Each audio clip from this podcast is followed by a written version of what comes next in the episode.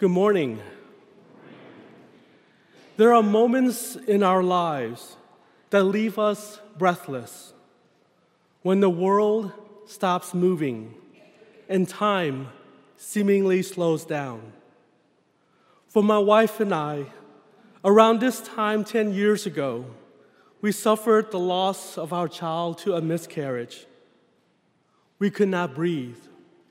The world stopped moving. Time had stopped.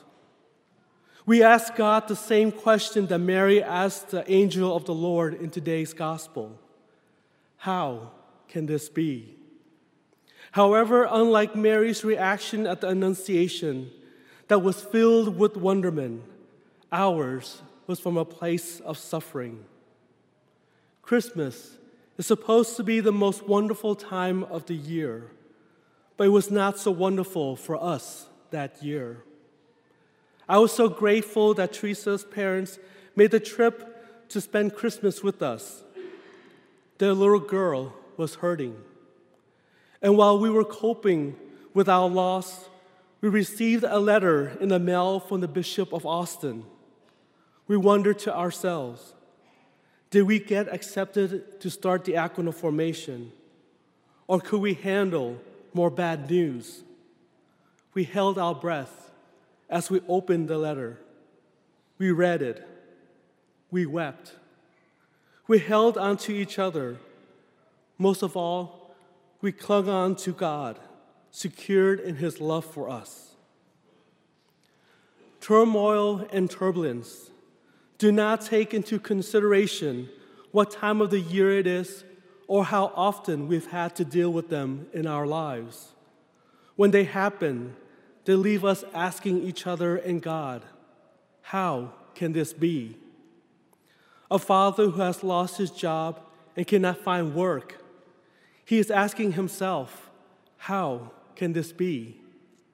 A mother who sees her child struggling with their identity and not knowing how to help her child, she is asking herself, how can this be? A husband and a wife who are growing apart and do not know what to do to save their marriage, they are wondering to themselves, how can this be? Children struggling to keep up with schoolwork while trying to fit in and perhaps having to deal with bullying, they are thinking to themselves, how can this be?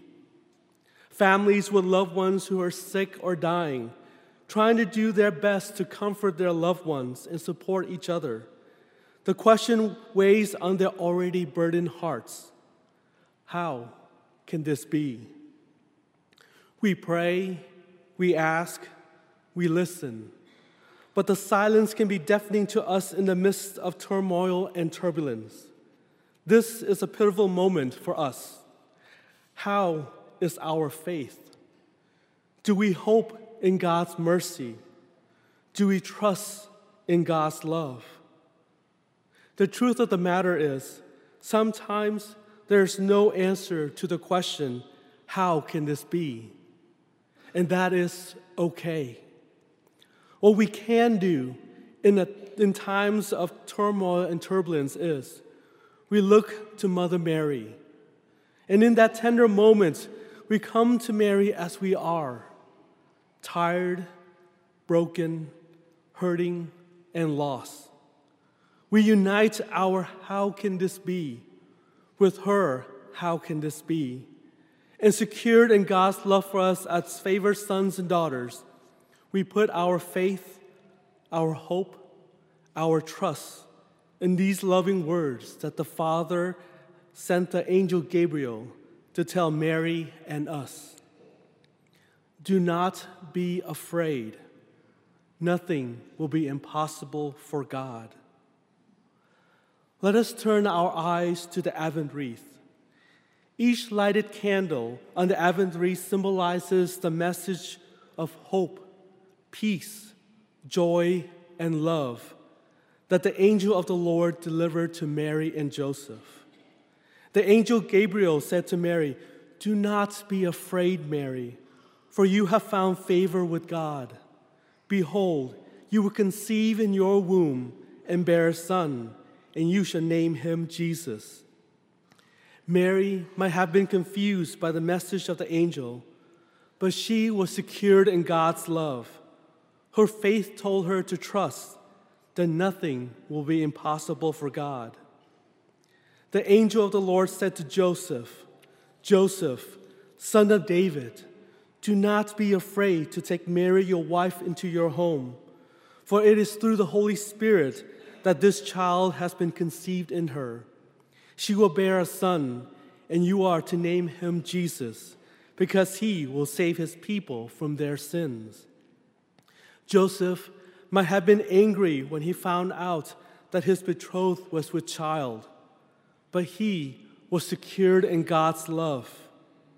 His faith told him to trust that nothing will be impossible for God. And so we ask ourselves, are we secured in God's love for us as his favored sons and daughters? Does our faith tell us to trust that nothing is impossible for God? Do not be afraid, Jesus tells us.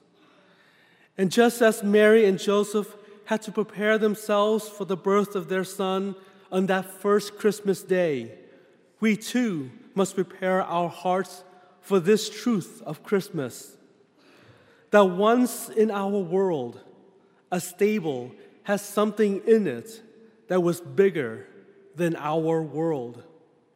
We must believe that that something is bigger than the turmoil and turbulence in our lives, because for us men and for our salvation, our Lord Jesus Christ came down from heaven. We come together at Christmas time to celebrate the Incarnation, the greatest love story in the history of the world. Saint John the Evangelist wrote, "In the beginning was the Word, and the Word was with God, and the Word was God. The Word became flesh and made his dwelling among us. For God so loved the world that he gave his only Son, so that everyone who believes in him might not perish, but might have eternal life." The Incarnation is God's revelation of the mystery kept secret for long ages, made known to all nations through Jesus Christ. O come, Emmanuel. This is the feast that we have been waiting for with abated breath this Advent. These past few weeks of Advent, we have been on a journey to come to the manger and be in the presence of love, wrapped in swaddling clothes and resting in the arms of Mother Mary. We have been preparing ourselves for this moment by listening attentively to the homily series on how to stay close to God in turbulent times, secured in God's love for us. Let us take these messages to heart and apply them to our lives. Let us prepare for Christmas with thankful hearts. Let us find peace in God through grateful prayer and time spent in adoration before his real presence in the Eucharist. Let us be filled with joy that is rooted in simply knowing in our hearts that God is merciful and that we are favored sons and daughters of the Father.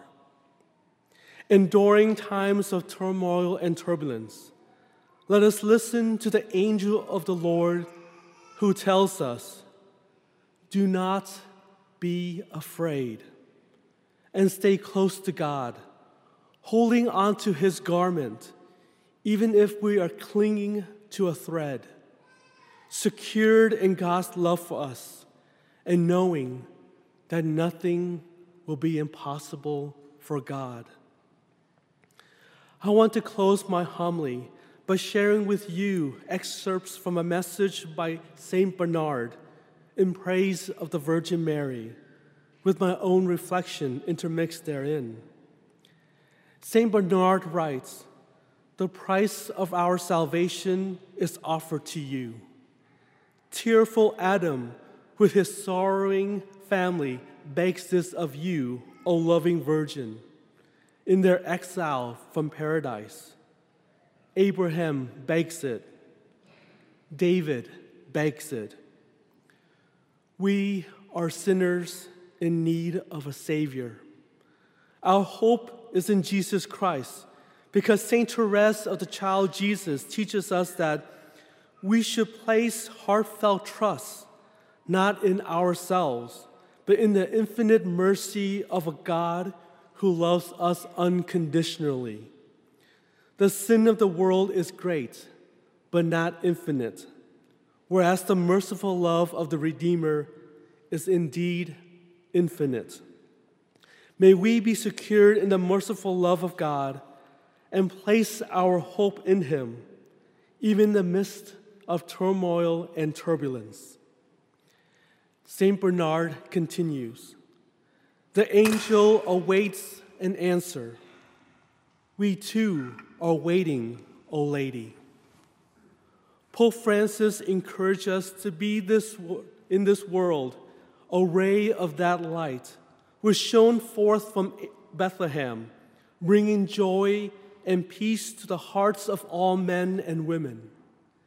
Secured in God's love for us, we can experience supernatural joy and peace in our lives and share it with others, even in the midst of turmoil and turbulence, because it comes from God.